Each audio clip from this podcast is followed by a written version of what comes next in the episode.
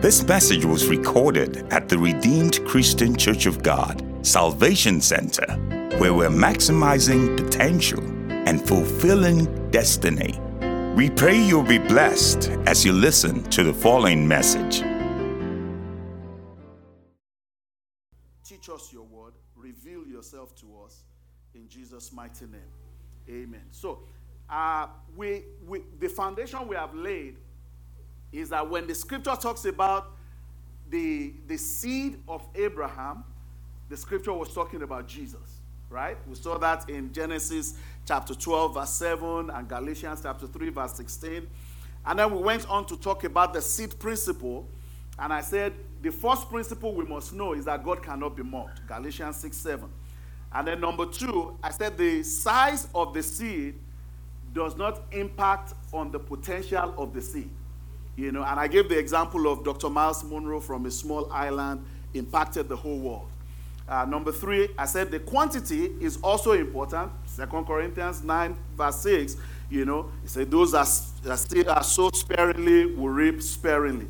And then uh, number four, uh, I talked about, uh, I said the, the ground is important, yeah?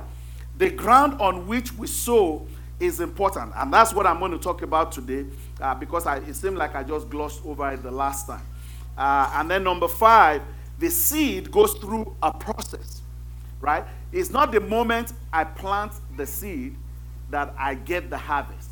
The seed goes through a process. The seed must first of all die. And I gave the example of, you know, you give an offering or you give uh, towards the building project and things of that nature, you know, the seed has to die for the seed to reproduce after itself. Yeah? So, what the main reason I decided to speak at all today is because I misspoke last Sunday. And I want to correct that notion. I said something last Sunday that it is possible that the seed, if the seed is in a person so last Sunday I was talking about if the seed is in you, the seed should produce after itself. Yes? We talked about that. That the seed will reproduce after itself. But there are many that are carrying the seed, but the seed is not reflecting Christ in their lives.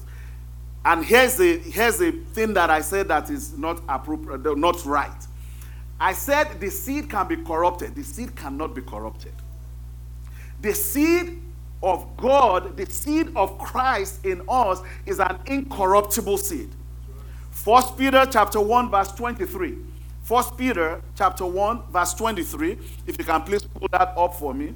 It says, having been born again, not of corruptible seed, but incorruptible, through the word of God which lives and abides in us forever.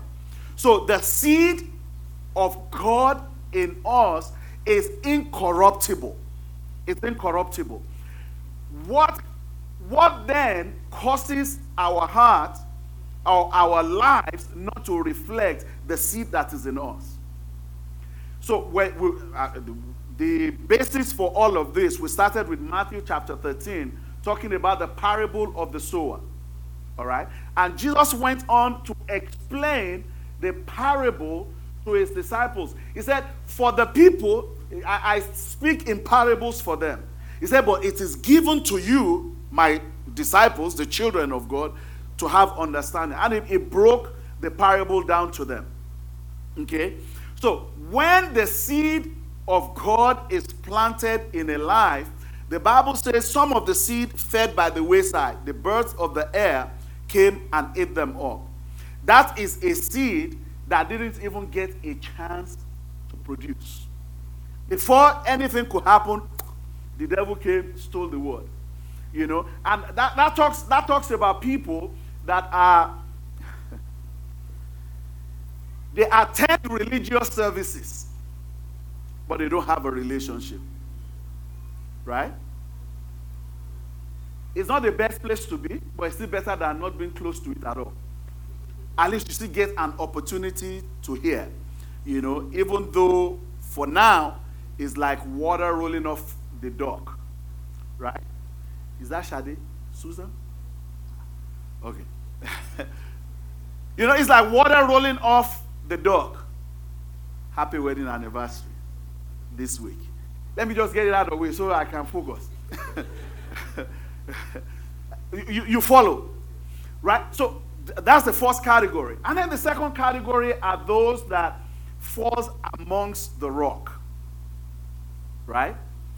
There are just too many things in our lives that is distractions. Thank you very much. Too many distractions.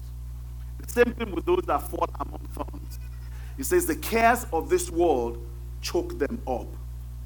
Right? So it's very important for you and I to make sure that our hearts are pliable. That God can correct us. For example, it was Monday morning, I still remember very clearly. Monday morning, I was in the shower when the Holy Spirit said to me, You misspoke. Amen. And I began to reflect on it, and I said, Yes, Lord, I did. and I, I don't have any problem eating my words and saying I was wrong. You know, but can God speak to you in such a manner? Don't misunderstand what just happened and think that God spoke to me because I'm pastor. No, He spoke to me because I'm His child. There are no adults of God. Okay, somebody missed that. You know, we talk about children of God. Right? we talk about children of God. There are no adults, oh, we are the adults of God. No, we are all children. I caught somebody by surprise. So there are no adults of God. So if there are no adults of God, then God is going to deal with us as unto his children. You know, and unless you remove the noise from your life. Have you ever seen a person that knows the scripture so much?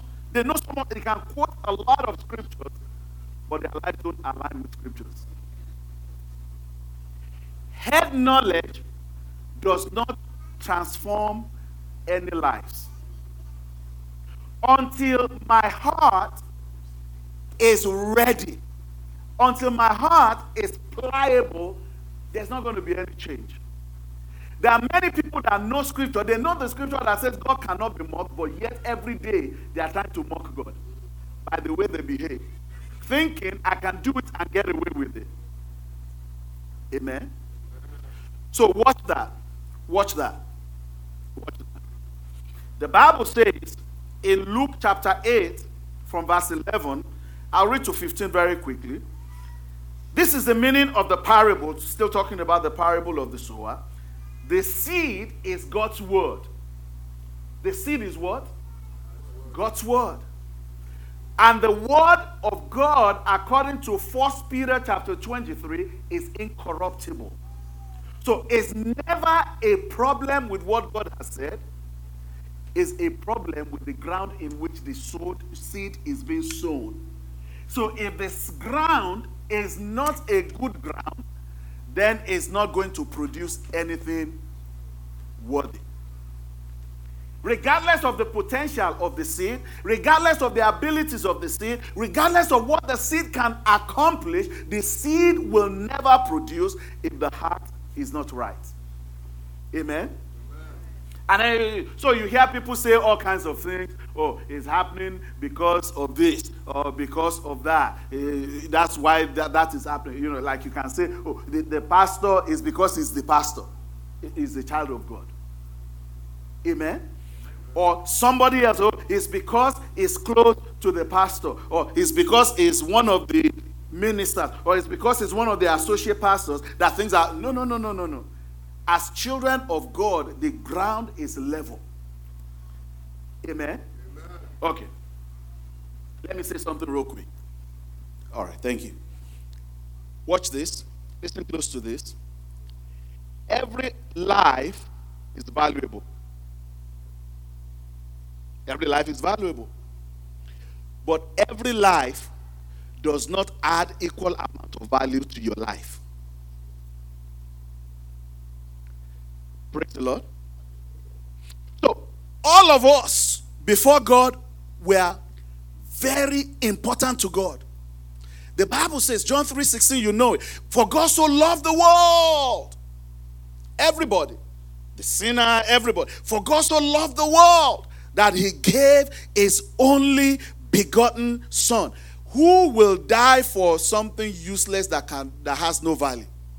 Nobody. By Jesus dying, implicitly is saying every life is valuable. And God will want for every life to be saved. But will every life be saved? No, because some people will just reject the message. Praise the Lord. So, let's continue to read. Verse 12. It says, Those that fell by the wayside are the ones who hear, then the devil comes and takes away the, the word out of their hearts, lest they should believe and be saved.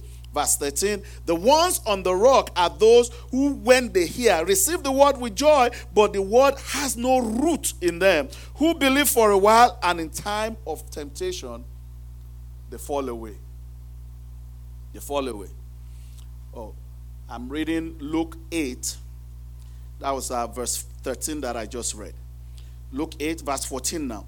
Now the ones that fell among thorns are those when they have heard go out and are choked with cares, riches, and pleasures, and bring no fruit to maturity.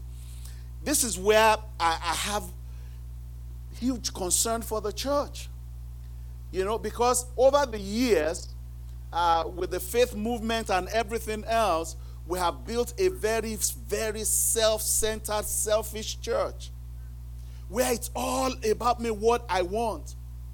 You know, my prayer, everything is about God doing for me, not me doing for God. You know, have you heard of late anybody praying, Lord, what would you have me do? No. Lord, what will you do for me? Is the question. Remember Apostle Paul, Acts chapter 9, when he encountered Jesus, after their conversation, his only response was, Lord, what will you have me do? What will you have me do? I told you last Sunday, you know, the, the most important thing that I've said, and now I'm, I'm going back listening to a number of the sermons that I've preached, and I've validated that truth for myself. What is most important to me is knowing God and pleasing Him. Knowing Him and pleasing Him. If the seed of God is in me, and that seed has taken root and that seed is bearing fruit, healing the sick will not be a problem because Jesus healed the sick. That's what I told you last Sunday, right? Jesus healed the sick. Because that seed of Christ is in me, compassion will not be an issue. When I see people, you know, I, I, I'm compassionate. Why? Because Jesus had compassion. Amen. And because he had compassion for the people, the Bible says he will look at them, and because of the compassion that is welling up in his heart, he will heal them. He will heal them. The power to heal was flowing through that heart of compassion. I'm going to mention two things and I'll stop there. Remember this empathy towards the forgotten and the forsaken was the lifestyle of Jesus. Jesus seemed to have to have had a heart for the downtrodden and the forsaken. Remember the uh, the woman caught in adultery. The Bible says they, they chased her, they got to where Jesus was and they were going to stone her. And then they asked him, they said, Master, this woman was caught in adultery. In the very act. There are some things that are unsavory about that story. Who was watching? He said, in the very act. It means they caught them right in the act. You know, so somebody was not minding their business very clearly. you know, Caught in the very act. If they were caught in the very act, excuse me, is it possible for her to commit adultery by herself with herself on her own? No. Where is the man? But Jesus didn't have any dialogue with them. He just knelt down and began to write. Some people have said, You can scratch it, it's not in the Bible. But some people have said he looked up, he saw the thief, he wrote thief. Looked up, saw the liar, wrote liar. Looked up, saw the one that is always uh, gossiping, talking about people, say gossip. he was just looking at them and writing their sins.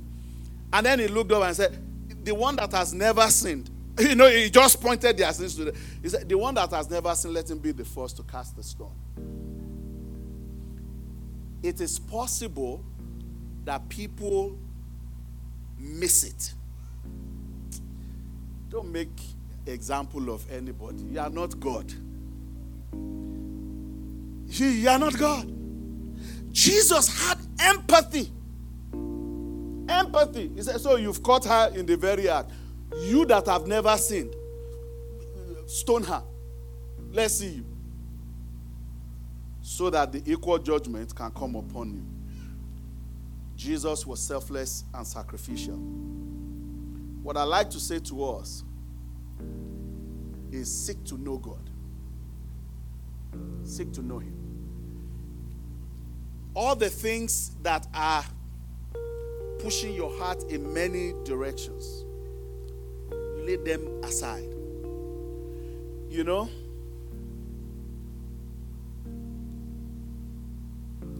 Death always put things in perspective.